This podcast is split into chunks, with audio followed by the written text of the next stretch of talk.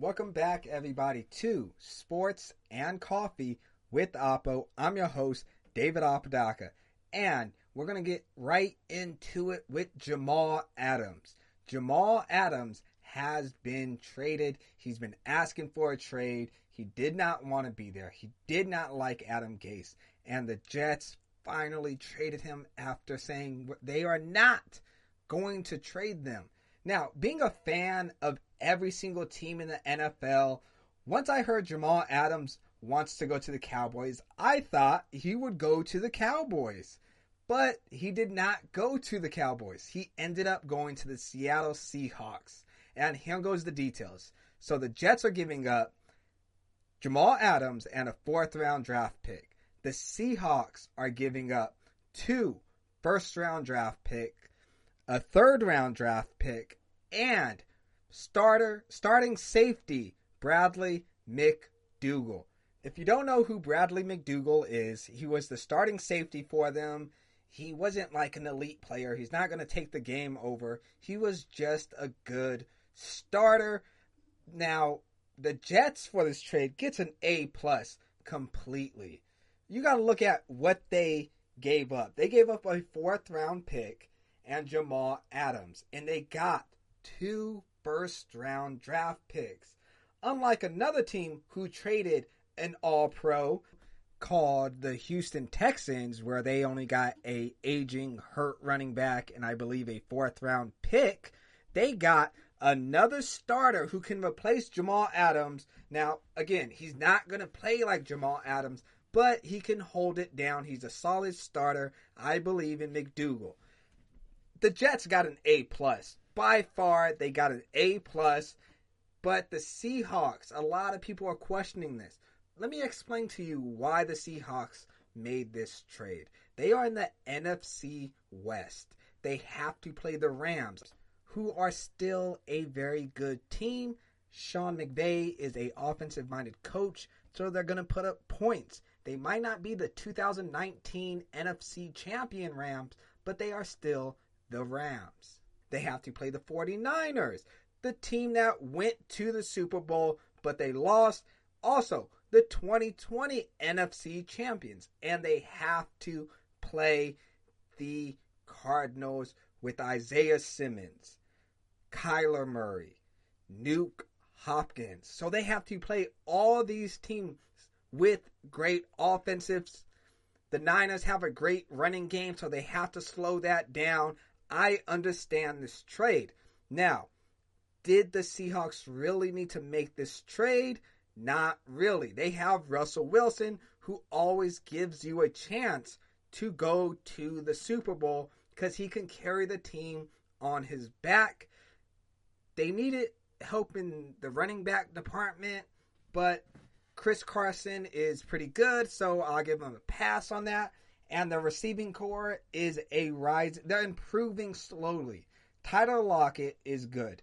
DJ Metcalf, a freak of nature, is also very good.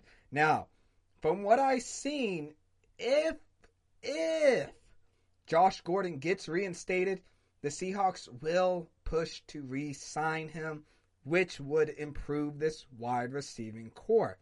Now, on the defensive side, because Jamal Adams does play safety, it's kind of questionable on why they did all this. Why did they give up two first round draft picks? Why not sign Clowney? In the rush defense, they were ranked 26th. 26. In pass defense, they were ranked 15th. Now, Jamal Adams can play box safety. He can play deep safety. He can go man to man against a tight end. I understand this. They are going for a Super Bowl run this year. Now, this kind of this trade scenario kind of looks like what the Rams did back in the day. Not back in the day, like 3 years ago, 2 years ago actually. They traded two first round draft picks for Ramsey. They made a small Super Bowl run. They lost to the Patriots in the most boring Super Bowl ever. At that time, I was in a different country. I woke up at 4 o'clock in the morning to wake up to disappointment. That's besides the point. So they made a small Super Bowl run. Now they pretty much have to rebuild because now they owe money to Todd Gurley, who is on the Atlanta Falcons. They paid Jared Goff all this money. They paid Aaron Donald all this money. They traded Brandin Cooks. They let Fowler go. They lost Weddle and they lost Clay Matthews. Also, they did not make the playoffs last year. I know, like, the Seahawks are in the same situation right now because if they have a bad season, Jamal Adams can walk. He can say, you know what? I don't like this situation. I'm going to test free agency. Sucks you guys lost two first round draft picks and a okay starting safety, but I want to go play for a different team because you guys are not good enough the NFC West is no joke this year, everybody. There's going to be some upsets, and you're going to be kind of shocked, like I am, when you see, I don't know, the Cardinals in second place. I'm pretty sure there are going to be three teams from the NFC West making the playoffs. Too bad there can't be four. I think there can be four with the new play. I don't know. But you're going to see at least three teams make the playoffs from the NFC West.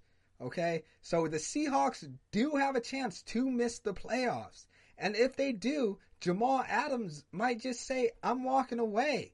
I'm going to go play for different teams, and the Seahawks will be in the same position as the Rams are right now. So there goes your breaking news with Jamal Adams, and that is how I feel about it. Again, I think the Jets got an A plus in this deal getting two first round draft picks, a solid starter who can hold it down until they get someone else in at safety in Brandon McDougald. And with the Seahawks, they're going for a Super Bowl. They're trying to match the Niners, and they just improved that defense by a thousand percent. Watch out for the Seattle Seahawks this year. This is a win win trade. There are no losses. Well, if the Seahawks do bad and Jamal Adams walks, then clearly the Jets won the trade.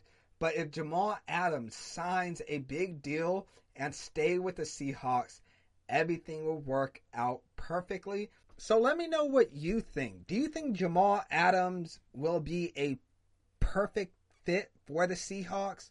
Or do you think this is a bad trade? the Jets won completely, or is it the other way around? The Jets just get ripped off and lose an all pro player for two first round draft picks. You can let me know on my Facebook page, Sports and Coffee with Oppo. Thank you for listening. Remember, stay strong, stay safe, stay blessed. And remember to always drink your coffee. And if you don't drink coffee, drink your water. Thank you again for listening to Sports and Coffee with Oppo. My name's David Apodaca, and I am out of here.